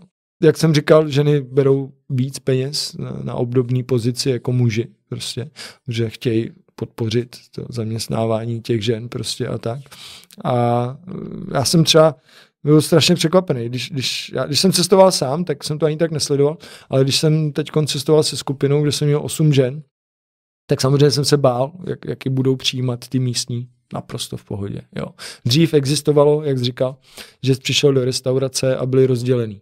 Jo. Ale na druhou stranu ty ženský sami to chtějí. Jo. Chtějí mi tu pohodu, chtějí si tam sednout prostě. Takže i doteď jsou restaurace rozdělené. Ale není to, že jako by někomu vadilo, že jí vedle ženský. Ba, ba naopak, oni prostě mají ten svůj klid, jo. Chlapi, ženský, povídají si prostě, jedí si rozděleně a nikomu to jako nevadí. Není, u nás se to bere jako něco strašně špatného. Jo. Já to nechápu, proč proč vlastně se to bere u nás něco jako špatného. Prostě ženský si chtějí pokecat s ženskýma, tak jdou do ženské části té restaurace a, a ní, žádný chlap je tam prostě neotravuje. Jo. Stačí se podívat u nás, když jdeš na diskotéku, jak tam hezká holka, kolem ní lezou samý ometáci prostě a tak, jo, tak se tady určitě neděje. Mm-hmm. U toho Iránu ještě, jak jsme se bavili o tom zahalování, já jsem si právě myslel, že potom, co se tam stala ta tragédie z toho holčinu, že tam se nějak jako uvolnil ten režim v tomhle, protože hmm. pak jsem viděl i ve videích nebo na fotkách, že už tam holky mohly chodit třeba ve městech nezahalený, tak si myslel, že tam už se to trošku mění. Hele, uh, mně, se to, mě to třeba nevadí, že mají holky hijab, vypadají krásně, ale na severu Teheránu tak vím, že eh, už ty šátky mizej, na druhou stranu oficiálně to jako zrušený není. Jo. Ale zase u nás se to bere strašně špatně. Jako, já nebudu nosit nějaký hijab nebo něco. Ale já když vozím do Iránu expedice, ty ženský si na to pak tak zvyknou. Vlastně vypadají v tom strašně stylově, vypadají v tom strašně krásně. Každá si nakoupí deset čátků, který vezou domů prostě a tak. Jo. Takže to, ne, u nás je takový jako, že všechno je to je najednou špatně a tak. Já si úplně nemyslím, že by to bylo špatně. Patří to k tomu náboženství, patří to k těm zemím prostě. A já třeba, když jezdím s výpravama, tak e, apeluju na ně, že rád dodržuju ty pravidla prostě, jo. Jsme hosti, jsme, jsme turisti, chceme tu zemi poznávat a k tomu patří, že se musíme i nějak podle toho jako oblékat. Úplně se podle mě nehodí, aby v Saudské Arábii holka běhala v minisukních s odkrytýma ramínkama, protože prostě se to nehodí. Prostě i ona sama se musí cítit špatně, když pak na ní všichni jako čumějí prostě a tak. Jo. Já bych to přirovnal k tomu, jako kdyby tady u nás šel křovák a měl jenom na penisu prostě nějakou síťku nebo něco a šel si sednout do metra. Tak samozřejmě na něj budou všichni taky čumět, že jo. Prostě a jemu to přijde normální a my bychom si řekli, co to je za prase. Prostě. Tak tohle to samý platí prostě tam, jo. A takže mě osobně nějaký zahalování a tak nevadí a naopak se mě to velmi líbí. Hmm, já souhlasím, Za že což to bylo... dostanu strašný kartáč, jako že jsem diktátor nebo něco takového, jako, ale, ale já rád uznávám ty tradice těch zemí a, a kdo jsem já, abych někomu říkal, co je dobře a co je špatně. Prostě mm-hmm. jsem jenom cestovatel, který poznává ten svět. Takže vlastně v Evropě chceme to sami po jako muslimech, když přijdou sami tak, se no, přizpůsobili. Že? Tak, no. Já s tím problém určitě nemám a přijde mi právě zbytečný jako to nějak na sílu jako porušovat nějaký ty tradice, jako když tam jsem na chvilku, tak mi to přijde zbytečný. A, teď, jako... a fakt ti říkám, to vypadá tak stylově. Jo. Tady, jestli to můžu říct, jak jsem vám ukazoval fotku tady před, eh, před začátkem rozhovoru, tak eh, já jsem teď svoji skupinu bral do svatého města Medína, kde je pohřbený prorok Mohamed, jo, ten zakladatel islámu. A já říkám těm ženským mým ze skupiny, já jim říkám holky, ač to byly starší paní třeba, říkám holky, eh, bylo by dobrý, když byste si koupili abáju, když byste si koupili hijáby a když byste se prostě oblíkli tak, jak byste měli.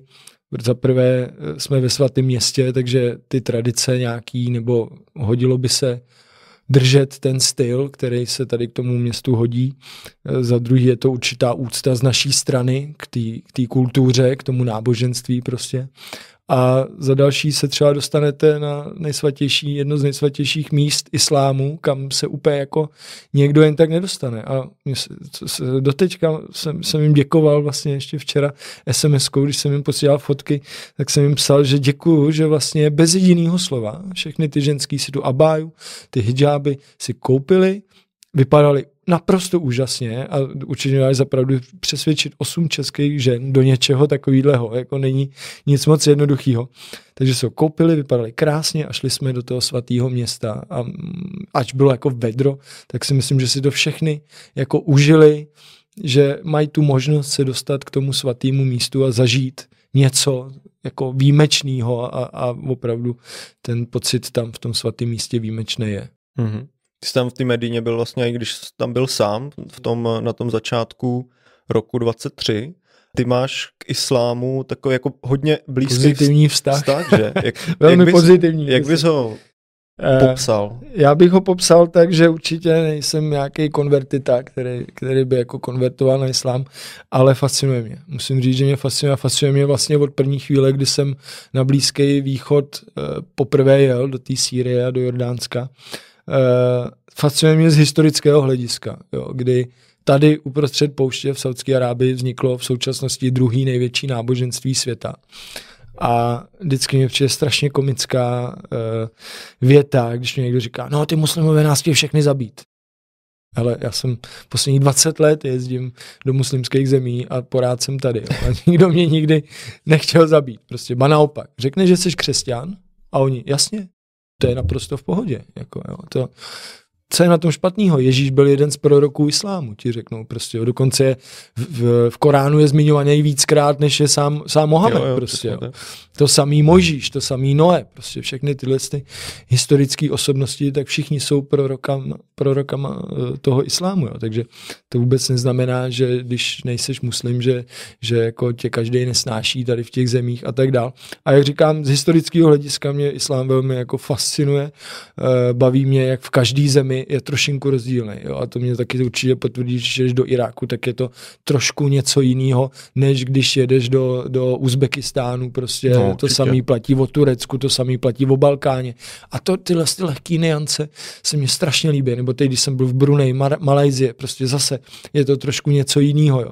A tohle to mě se strašně, strašně mě to zajímá, strašně mě to fascinuje, že někde tady z pouště, z malého městečka Meka, nebo respektive z Medíny až se začal ten islám šířit, takže teď jako kolik států že je muslimských a kolik lidí, já nevím, si miliarda a půl lidí na světě, tak jsou muslimové prostě a je to pro mě neuvěřitelně fascinující tohle. Jo. Ale samozřejmě neznamená, že, že bych podporoval nějaký vraždění nebo terorismus a tak dál, ale to máš ve všech náboženstvích, ve všech složkách jako e, světové populace, tak se vždycky najdou nějaký extrémisti, který prostě si to vyložej po svým, nějak si to upraví po svým a dělají věci po svým prostě, jo. Ale já, co jsem za posledních 20 let potkal a jsou to tisíce, tisíce lidí, kteří vyznávají islám, tak v životě mě nikdo jako nechtěl ublížit, nechtěl mě nějak s proměnutím podělat, udělat něco špatného a tak dále. Jo. Takže fascinuje mě to a, a vlastně v těch muslimských zemích se cítím víc doma, než tady v Česku. Jo. Mm-hmm. Kvůli té lidské dobrotě a, a kvůli tomu všemu, co jsme se bavili na začátku. Mm. Ono na těch verších z Koránu to mi vždycky přijde, že je strašně jednoduchý, jako si vzít pár veršů mimo kontext těch dalších a udělat z Jasně. toho jako nějaký dogma. Ale to je v každém náboženství no. si myslím. Jo. A ono mezi náma buddhismus taky nebyl vždycky jako míru milovný, jak se říká, prostě a kolik válek vedli buddhisti prostě a tak. Jo. Takže každý náboženství má něco, ale ten, ten islám musím říct, že mě fascinuje a že se snažím po každý se něco nového naučím. Jo. Po každý, ať jedu do jakýkoliv muslimský země, tak se naučím něco nového a to mě na tom strašně baví. Hmm. A je pravda, že v každé, každý zemi je jiný. Jako bych řekl bych na jiný úrovni toho, jak moc je tam oficiálně Přesně. nebo braný Ale vážně. ono i třeba oblíkání. Uzbeci se no, oblíkají jinak no, no, než no, no, Arabové, no, že? Turci se oblíkají jinak než Peršani, prostě, jo. Afgánci se oblíkají jinak než Pakistánci. A Indonézani se oblíkají jinak než Bangladešani. A to mě na tom strašně fascinuje. Prostě. Mm-hmm. Jak tam pak probíhá nějaká ta konverzace o tom, že třeba nejseš muslim, mm-hmm. Jak se na to dívají právě Ale muslimové? Úplně v Saudské Arábii, úplně v pohodě. Jo. Naprosto jako, zeptaj se tě, co jsi za vyznání? A říkám, že jsem kristian, že úplně přesvědčeně kristian, nebo křesťan nejsem, ale jsme prostě z křesťanské země, takže patří to k nám ale dovedu se s nima o tom náboženství bavit, o, o hodně věcech, co jsem se naučil, eh, co jsem se dočet, co jsem viděl v životě prostě a tak. A oni třeba, já jsem kolikrát, když jsem byl v rodinách nebo když jsem byl s místníma, tak eh, kolikrát někde jedeš nebo jdeš nebo si něco, něco děláš a oni najednou řeknou, promiň, my se musíme jít pomodlit, mm. je teď je čas modlitby. Jestli chceš, můžeš se pomodlit s námi, jestli nechceš, tak si tady počkej, dej si čaj, podívej se na nás prostě a pak se budeme zase bavit. Jo? A to se mi strašně líbí, jak, jak ten islám tady v Saudské Arábii je opravdu v té společnosti zakořeněný. Neexistuje, že by se nešel modlit třeba prostě pětkrát denně, to prostě není. A to se mi strašně líbí, že ty lidi tomu věří a, a v něco věří. Podle mě je důležitý v něco, že musíš věřit, protože kdo by pak určoval, co je dobře. Jo? To by pak mohlo být dobře někoho prostě zařezat prostě a tak. Takže kdo určuje, co je dobře? Rodiče tvoje nebo kamarádi, jo? Takže mně se líbí, že tady tomu prostě, prostě věří a, a uznávají to a nikomu nikdy v životě nevadilo, že jsi křesťan, ba naopak, jako jsi křesťan, sedni si k nám, dej si jídlo, dej si čaj, prostě není absolutně žádný problém. A když by tě něco o islámu zajímalo, my ti to rádi odpovíme prostě. Mm-hmm. Pro muslimy je vlastně islám plný, plná ta boží pravda, že, kterou Přesně. jako Ježíš se podle nich doslechl částečně a oni, oni se to doslechli oni říkají, Oni říkají, že Ježíš je naším prorokem, Možíš je naším prorokem, ale ty lidi je špatně pochopili. To, co oni říkali, Ježíš jo, a další, co říkali, špatně pochopili. A musel přijít až ten Mohamed, který to srozumitelně všechno vysvětlil a to je to poslední správný vysvětlení prostě toho slova božího. Mm-hmm.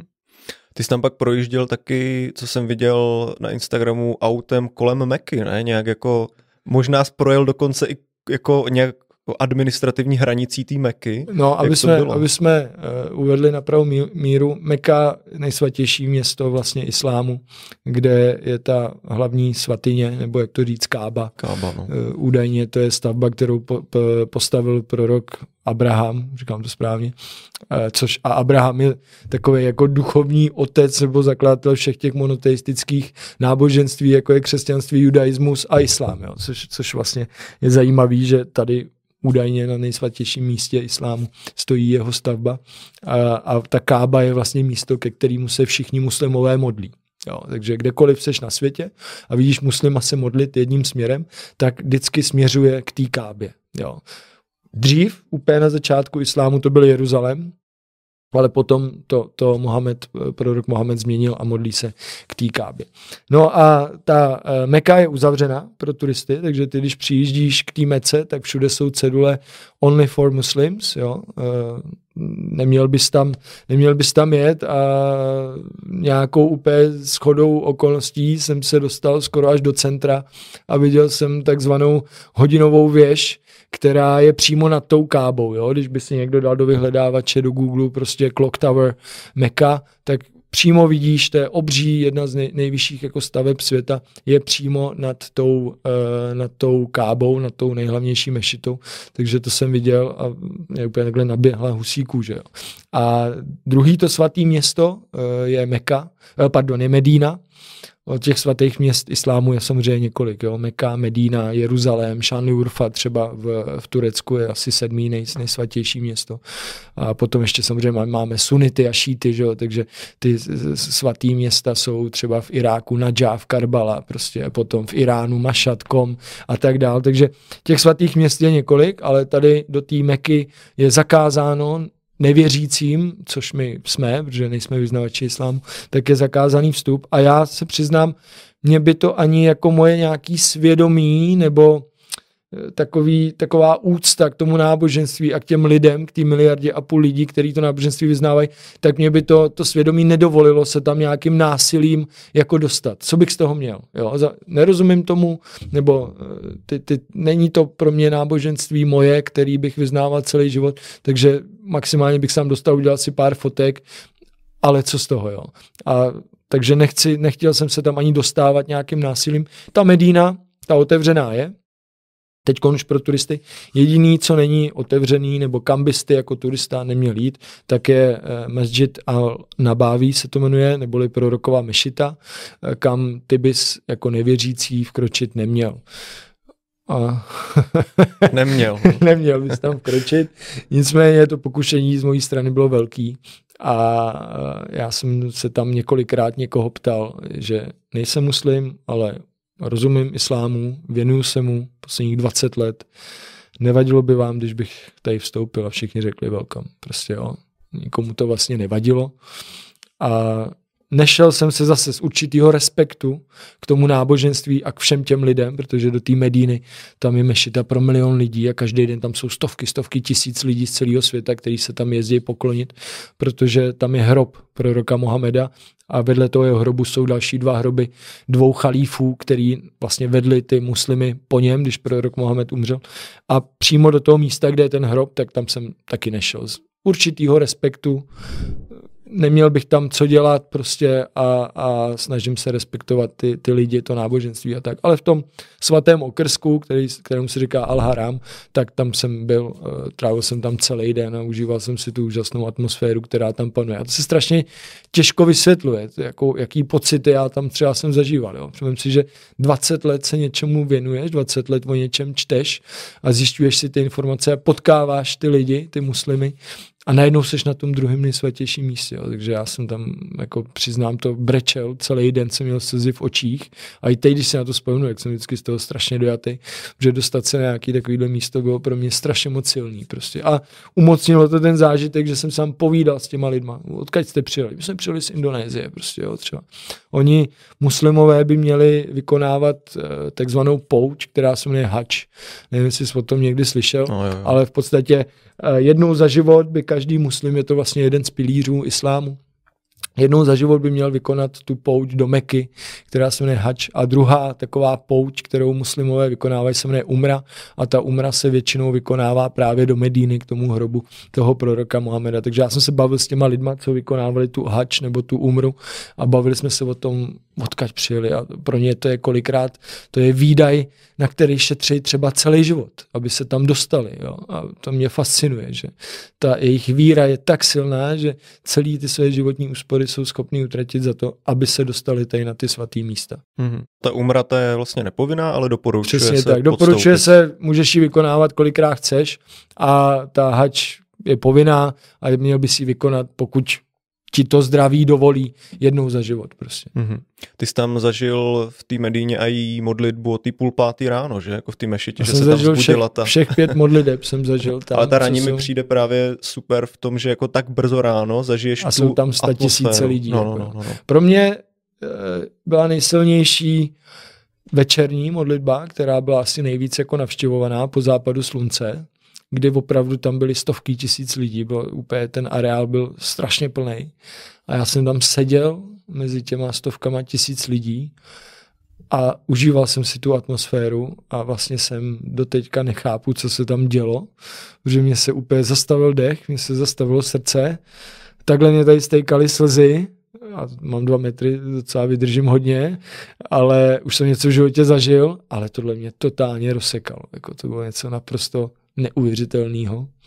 A vlastně teď, když jsem tam byl znovu před, před pár dněma, tak to bylo úplně znovu to samé. Jako jo. Má to na mě nějaký vliv, to místo má nějaký vliv a strašně mě to fascinuje. Mm-hmm. A ty mešity tím tichem, já nevím, a jako, když není modlitba, tak to má prostě takový fakt ten to... respektující hmm. a ten duchovní vibe, Přesně takový, tak, který no. fakt do toho člověka působí. Ale je to, těžko se to vysvětluje někomu, kdo nikdy nebyl a kdo třeba a priori řekne islám je špatný, tak těžko to někomu budeš takhle vysvětlovat. Jo. Ale pro mě ta atmosféra těch mešit je naprosto úžasná. Teď, co jsem byl před pár týdny, jsem byl v Libanonu a tam v centru Bejrutu je velká mešita, nádherná mešita.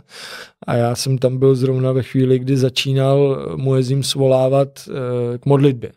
Jsem byl přímo vedle něj, jsem seděl a on začal zpívat, že jo, a já úplně, ty vole, tak tohle je něco neuvěřitelného, protože to byla velká mešita pro pět tisíc lidí, nádherně zdobená, jo, v centru Bejrutu a on tam začal zpívat, tak se to jako rozlíhalo tím, tím areálem té mešity a tohle to mě strašně fascinuje. No.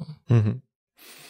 Další věc, kterou Saudové berou vážně, kromě náboženství, je taky kempování, mm-hmm. co jsem z tvého obsahu pochopil. Uh, co tam všechno s něma zažilo z překempování, protože oni to fakt berou jako dost to poctivě. Je, to je, my si představujeme kempování, že vezmeš ten těžký baťoch a ten stán a jdeš se někam projít, že jo, prostě a tam si vystavíš ten stan, tak Saudi to mají trošku jinak, oni si většinou najmou nějakého Bangladešana nebo Inda, který jim postaví ten beduínský stán, tam jsou koberce, jsou tam jako sedadla, prostě sedíš tam na zemi, ale máš nějaký opěradla. A jenom sedíš celý den. Sedíš s těma kamarádama, popíš ten čaj a, a arabskou kávu a kouříš tu dýmku a jíš ovoce, jíš sladkosti, jíš různý jídla, který ti tam ten Bangladeša nebo Ind před, eh, připravuje a celý den si o něčem povídáš. A já jsem se několikrát dostal takhle do té společnosti, kdy jsem někoho stopnul a on říká, hele, já zrovna teď nejdu za kamarádama kempovat, pojď se mnou prostě, jo. A najednou seš jejich, najednou seš mezi tou skupinou těch lidí a, a sedíš tam a popíš ten čaj a kempuješ a bavíš se s nima o tom životě a to mi přišlo naprosto, naprosto skvělý. A co mi přišlo taky naprosto skvělý, že u nás, když začne pršet, tak všichni jsou takový naštvaný, že jo, Hmm, tak jdeme domů. Tam, když začalo pršet, tak naopak všichni začali přijíždět na ty kempingové místa, protože jak tam neprší, tak oni si ten déšť totálně užívají a seděli mimo ten stán, na ně pršelo a já říkám, vám nevadí, že prší? A oni úplně s naprosto samozřejmě, ne, to je skvělý, konečně prší, prostě, my si to musíme užít, jako, a seděli tam v tom dešti, já tam mrznul, že jo, pod stanem, prostě schovaný, aby na mě nepršelo, takže ten přístup, jako, nebo ten, ten rozdíl v tom, co pro nás je vlastně otrava a pro ně je něco naprosto úžasného, je, je markantní, prostě, a bylo to naprosto skvělý, takže e, většinou ten kemping probíhá tak, že se zařízne nějaká ovce, e, nebo e, když máš rád kuře, tak tak se, tak se koupí kuřecí, ale já jsem párkrát byl, že prostě se zařízla ovce. Dá se vařit, prostě tam přivezou nějakou bombu, prostě velký kotle, prostě uvařej tu ovci a takový národní jídlo je takzvaná kapsa z B uprostřed, což je rýže se zeleninou a s masem prostě, jo. Takže většinou to bylo, že byl obří tác s rýží, což deset lidí nemohlo absolutně sníst. A na to se hodí celá ta uvařená ovce a ty si to rukama, jí se rukama, žádná vilička, žádný už si to odždíbáváš a děláš z toho takový kuličky a, a pak to jíš prostě, jo, tak pro nás, že jo, když máš ty mastné ruce a odpadává ti ta rýže z toho, tak je takový až nechutný, ale je to úplně normální, všichni maskají samozřejmě jo, což pro nás je taky že, něco nechutného. A všichni mm, tak si mlaskají a jedí tu ovci s tou rejží a, a takže tohle jsem se účastnil několikrát, bylo to vlastně naprosto super. A pak jsme seděli třeba, popíhal se ten čaj a chlapík říká, o, začíná fotbal, tak vytáh někde z auta, vytáh satelit, prostě vytáh televizi, napojil to na baterku od, uh, od toho, od uh, auta a koukali jsme na fotbal, jak hraje Ronaldo, že jo, prostě někde uprostřed pouště, tam nebyl žádný signál, nic, žádná elektrika, ale takhle se v Saudí kempuje prostě. A oni vydrží takhle být několik dní klidně. Jo, já jsem tam s nima trávil s jednou skupinou chlapíků, jsem trávil tři dny někde v poušti, úplně mimo signál, mimo všechno a oni tak jako, jak říkám, užívaj si ten život, jenom tak ležej, zpívaj si, jo, povídaj si, řešej nějaký rodinný věci prostě a tak a se mi hrozně líbilo. U nás přeci jenom k tomu, aby se trošku bavil, potřeba ten alkohol. Tady to probíhá všechno absolutně bez alkoholu, protože ten je zakázaný v Saudské Arábii, je to trestný. A mě na tom strašně bavilo, jak ten alkohol nepotřebují, jak si to užívají bez něj prostě. Protože já sám nepiju, jako jsem poslední dva roky neměl třeba ani kapku alkoholu, nepotřebuju to k životu, takže jsem tam krásně si jako užíval to, že se tam nepije a není potřeba tam dělat nějaký e, caviky kvůli mm-hmm. tomu, že tam nemají ten alkohol. Jsou veselí prostě. Jsou veselí od nátury základu, no. od, od, od základu a nepotřebují ty podpůrné prostředky mm. k tomu. A u toho jídla, když ti padá, tak věřím, že si taky natáhli někdy možná ten igelit, jak všude, jo, samozřejmě, všude to mají. všude na Blízkém východě, to znáš to určitě z Iránu se natáhne igelit, takže všechno ti to tam padá, prostě nic se neděje, pak se to zabalí a, a vyhodí nebo spálí a tak. No jasně. Uh, kolik jsi tam utratil vlastně nakonec svých peněz takhle za ten měsíc hmm, a půl v Saudi? To se nedá. Ono by to nevyznělo, že jako na schvál využívám lidi a nic za to neplatím, jo? Tak, to, tak to není. Ale eh, ty tam můžeš cestovat velmi draze, když chceš žít v těch hotelech a pronajmeš si auto. Benzín jako velmi levný, asi 12 korun stojí, což je docela dobrý ještě porád, ale třeba v Iránu je levnější, tam stojí asi 2 koruny, že? No, no, no. E, takže 12 korun je docela dost, protože nedávno jim tam zavedli 15% daň, což jako pro Saudy najednou se zvedly ceny o 15%, tak taky nebylo úplně dobrý. Ale jestli jsem utratil, abych ti nekecal, za měsíc a půl na naše 10 tisíc korun, jo, tak to je asi moc, možná 400 dolarů max, jako jo, něco takového. Hmm. Ale bylo to z toho, že já rád cestuju jako levně, jim v restauracích, eh, který jsou bangladešský, indický, jemenský, pakistánský, kde se najíš od 20 do 40 korun naprosto luxusně. Jo. Když chceš nějaký zeleninový jídlo, většinou nějaká omáčka ze zeleniny, k tomu chleba, to je kolem 20 koruny. Když chceš maso, tak je to třeba kolem 40 korun. Pro mě naprosto geniální. Je to skvělý, chutná to úžasně, je to zdravý, jo, to jsou všechno čerství, krásné suroviny. Je to velmi dobrý a je to velmi levný, takže pro mě je naprosto značka ideál. Nepotřebuju stejky za tisíc korun prostě. Ale když to máš rád, tak v Saudii si to dáš velmi snadno. Jo? V Riádu je takových restaurací nebo v Džedě, v těch velkých městech a Saudi to milujou, Saudi samotný to milujou, že jdou na oběd prostě nebo na večeři. Většinou ta večeře je takový hlavní jídlo dne, jo? kdy se sejde ta celá rodina a dáš si tam prostě jedno jídlo třeba za 800, 900 korun prostě, mm-hmm. jo? Mhm. Což, což já osobně úplně nevyhledávám, já si dám radši za těch 20 korun a splní to ten, ten, eh, ten cíl to splní, jsi zaplněný a příjemně najedený, mm-hmm. tak to mě baví. No jasně, no, protože hm, už ani nevím, co jsem chtěl, co jsem chtěl říct. Protože je to fajn. Prostě. Jo, jo. Proč cestovat draze, to dovede každý. Jo, prostě.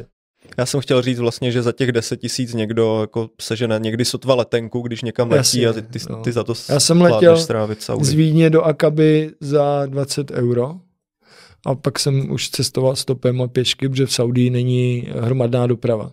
A auto se mě půjčovat nechtělo, protože jsem si chtěl prostě dostat do kontaktu s těma lidma a díky tomu, že já chodím ve většině zemích pěšky a stopem, tak se k těm lidem dostanu velmi blízko a můžu tu zemi poznávat jako opravdu od základu a většinou ji líp poznáš samozřejmě přes ty lidi, než když někde jezdíš autem, vyskočíš, vyfotíš si něco a zase skočíš do auta, tak to není jako cestování. Že? Takže já tu zemi rád poznám přes ty lidi a to stopování a to chození s tím baťohem, ač to kolikrát není jednoduchý, tak mě dává tu možnost se dostat opravdu blízko těm lidem. Jo. A to stopování tam není problém, hlavně, ne, co jsem pochopil. Ne, to vůbec, vůbec není problém, protože oni nechápou za prvé, co tam děláš, jo, tam nikdo nestopuje, že všichni mají to auto, jak je levný ten benzín. A jako když vidějí cizince samotného uprostřed pouště na kraji cesty, tak ty zastaví úplně každý. Co tady děláš, jako, kdo jsi tady vzal, oči na vrch hlavy, že jo, rychle sedej, sedej, tady nemůžeš být prostě, tady je vedro, nebo naopak zima, nebo je to danger prostě, a tak sedej, sedej, já ti odvezu kam budeš chtít a kolikrát si s tebou zajedou 100 kilometrů, jen aby ti pomohli prostě, jo. Mm-hmm. Takže to mě na tom fascinovalo tam. Mm-hmm. A jak jsme každopádně zmínili během podcastu, tak ty teď do Saudy jezdíš i se skupinama mm. jako teda průvodce, co s tebou lidi uh, zažijou takhle ve skupině všechno. Pro mě je to slovo průvodce takový strašně jako oficiální, já ho třeba vůbec nepoužívám. Já to mm-hmm. vždycky těm svým klientům říkám, že jsme vlastně banda přátel, který já beru na vejlet. Jo? Jsou to vlastně, já je beru jako svoje přátele a snažím se jim tu zemi ukázat jako co nejautentičtěji umím. Takže samozřejmě navštívíme jako krásné místa, které k tomu patří, ale snažím se je hlavně brát mezi jako svoje kamarády a dávat jim ty zážitky, které já tam mám, když cestuju v těch zemích sám. Takže najali jsme si Bangladešana, který nám vařil a staral se o nás, jo? ale aby to někdo nebral špatně, on si vydělá krásné peníze a my máme krásný zážitek. Byli jsme kempovat prostě v krásných horách, kdo chtěl, šel se projít, šplhal si tam po horách, kdo nechtěl, jenom si tam seděl a popíjel si ten čaj a užíval si tu arabskou pohodu. Jo? Potom jsem je vzal za svým kamarádem na farmu, kde jsme spali, prostě oni pro nás uvařili tu tradiční kapsu, prostě seděli jsme tam kolem ohně a povídali jsme si o tom životě a to se já snažím těm svým lidem, co jezdí se mnou, a není to tady jenom o Saudské Arabie, to i v těch ostatních zemích, protože všude, kam já vozím lidi, tak mám jako desítky přátel, takže se je snažím s těma mýma klientama seznamovat a chci, aby se bavili s těma lidma a aby ten život trošinku tam poznali a zjistili si ty zajímavosti o té zemi a ty si zjistíš jenom prostřednictvím těch lidí. Takže spali jsme u mýho kamaráda na farmě, potom další náš kamarád prostě říká, hele, tak pojďte ke mně a koupil nám obří večeři a po, povídali jsme si tam zase na, na jinýho jeho farmě nebo cha, cha, chajdě, on říkal kotič, vím, že ta kotič má asi čtyři místnosti velký, že jo, prostě a je to areál jak blázen s bazénem, jo, oni úplně nešetří tím místem. Uh, kempovali jsme nebo spali jsme dvakrát přes noc ve stanech v poušti, prostě bohužel nám zrovna pršelo, ale i tak to bylo jako krásný prostě a tak celkově se snažím tu zemi ukázat jinak než cestovka, která tě naloží do autobusu, vždycky tě někde vykopne na půl hodiny, tady si to vyfoťte a pojďte zpátky, tak já naopak říkám, hele, nás ten čas nehoní. Jo? Mám nějaký plán v hlavě, vím, co vám chci ukázat, ale nemusíme nikam spěchat. Jo, prostě. A to si myslím, že je takový rozdíl oproti těm klasickým cestovkám a platí to na všech mých cestách v jakýkoliv zemi, co dělám. A pro nás Čechy je to takový složitější, jak ty lidi jedou na tu dovolenou, mají jenom těch 14 dní, tak chtějí toho stihnout co nejvíc. A říkám, zapomeňte na nějaký formát času. Tady prostě čas teď pro vás neexistuje, protože ani pro ty Araby neexistuje, že jo, oni úplně jako nespěchá tam nikdo.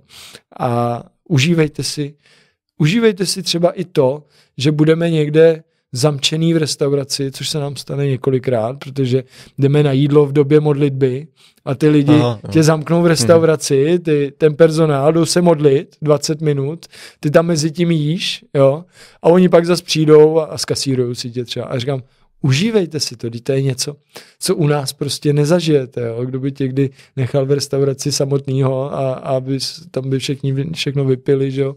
vyjedli a tak. Takže já se snažím těm lidem tak nějak přenést na ně tu pohodu, aby prostě najednou nikam nespěchali a užívali si teď a tady. A většinou to trvá tak tři dny, než na ten můj systém najedou a pak už jako je to všechno v pohodě a ty určitě znáš tady z Blízkého východu slovo inčala, dá, dáli Bůh, že jo. Takže tady se zeptáš Araba, a kdy pro nás jako přijedete tím autem? No, inčala, jako dáli Bůh ve čtyři, ale je šest a on ještě nikde, že jo. A pak nechápe, jako, a co se děje, když jsem přijel, jako to, že jsem přijel o dvě hodiny později, to nevadí, že? ale u nás prostě my jsme zvyklí všechno nasekaný prostě na ten čas, takže já se snažím hlavně ty lidi naučit odpočívat a naučit užívat si ten čas a přitom poznáváme tu zemi. Hmm, inčala, to inčala. člověk nezmění, to maximálně změní jeho. No, no přesně tak. Jo. A já, a už, hele, já už jsem se naučil úplně to samé. Když oni mě třeba říkají, v kolik budeme mít ráno sraz? Říkám, v 8, inčala. Jako, jo, prostě. Takže úplně sám taky nikam moc nespěchám a vím, že e, proto říkám, že nejsem úplně průvodce a nejsem úplně cestovka, protože mám ten plán tak nějak daný, ale není na minuty dělaný. Jo, kolikrát řeším bydlení pro tu skupinu ráno, si, si řekneme, hele, tak dneska můžeme ujet 100 kilometrů a uvidíme tohle a tohle, nebo můžeme vidět tohle a tamhle a ujet 200 kilometrů, jak to chcete udělat. Prostě a většinou se na tom snažíme tak nějak ještě domluvit prostě a já to ubytování třeba řeším ráno mm-hmm. na večer někde. Jo. Samozřejmě, když máš skupinu deseti lidí, tak je to trošku složitější, než když jsi sám, ale, ale myslím si, že vím, co dělám a tak. Takže snažit se přenést tu pohodu a přes tu pohodu a přes místní lidi se snažím lidem ukazovat tu zemi konkrétní, kam jedem. Mm-hmm. Tak já opravím toho průvodce na zprostře- zprostředkovatele zážitku. Přesně tak. To, je, možná, to je možná ideální, protože kolikrát třeba co se mi teď stalo. A to je věc, kterou třeba nevymyslíš. A cestovkou vím na 100%, že by se ti nestala. Tak e, jsme měli auto, čtyřkolku, velký Ford a já říkám lidem, pojďte, pojedeme se projet do pouště. Prostě, jo, budeme tam kravit na těch dunách a tak. Vím, že bylo po dešti a ten písek byl takový jako propadající se a zapadli jsme tam. Jo. A oni, co budeme dělat, co budeme dělat? Říkám, klid, to se, inčalá se to vyřeší, že jo, prostě. A vyřešilo se to tak, že jel kolem nějaký Arab a říká nám, potřebujete pomoc? A říkám, tak jako jo, tak zapadli jsme tady. Jo. Dejte mi moment, dejte mi moment, jedu pro, pro vás, přijedu. Přijel za pět minut, a uh, začal nás, vytáhnul nás ven prostě, jo, z toho, na silnici a říká, tady o dva kilometry dál, tak my s kamarádama kempujeme, nechcete jet se mnou, jako. A teď už jsem viděl, nebo představil jsem si, jak ta cestovka by ti řekla, ne, nemůže, musíme jet, teď jsme tady zapadli, že jo, prostě a tak. A já říkám těm mým lidem, jedem kempovat s nima. A oni, ne, nespěcháme někam. A říkám, nespěcháme, jedeme kempovat s nima. A teď jedeš, přijedeš mezi 20 Arabů, který tam sedějí v písku, kouřejí tu dýmku, popíjejí ten čaj a, a kávu a jedí datle. Oni najednou úplně se rozletěli, začali zpívat, začali tancovat, hned nás vzali, tady se posaďte, zahrnuli nás jako stovkama různých sladkostí a dobrůtek prostě. A tady si dejte a najednou jsme nám trávili dvě, možná tři hodiny s nima, protože ten čas nehrál roli a nestalo by se to, když by jsme nešli prostě někde do té pouště, jako jezdit tím autem a to tyhle ty jako neočekávané zážitky já mám na těch svých cestách nejradši, jo, přesně, zprostředkuješ těm lidem něco, na co budou jako rádi, velmi rádi vzpomínat a, a bylo to vlastně strašně super a nenaplánuješ to. Mm-hmm. Jo, a pak jsem potkal, mě bylo strašně líto, jsem potkal skupinu nějakých Čechů, který tam byli s nějakým průvodcem, s kterým si úplně moc nesedli a to byl úplně nešťastný, že za prvé to stálo strašně moc peněz, nemůžu ani říct kolik, ani neřeknu radši cestovku, která to byla. Průvodce s nima vůbec nemluvil, prostě jenom jim řekl občas, tak jsme tady v Al-Ule a tady bylo tohle. A já se snažím, jak říkám, ty lidi brát jako svoje kamarády a kamarádům chceš ukázat vždycky to nejlepší, že? Přesně tak. Inčala. tak jo. A já ti moc děkuju za to, že jsi přišel k nám do podcastu nám popovídat o dobro, dobrodružství v Saudi, kterých tě asi čeká ještě pár. Doufejme, doufejme. Já sám chci vracet pravidelně, navštěvovat ty svoje kamarády a zažívat nějaký další dobrodružství, tak doufejme, že se to, že se to povede. No. Hmm. Takže ještě jednou děkuju a děkuju i našim divákům a posluchačům, že jste si nás poslechli. Vyražte třeba do Saudí a mezi tím se mějte krásně. Čau.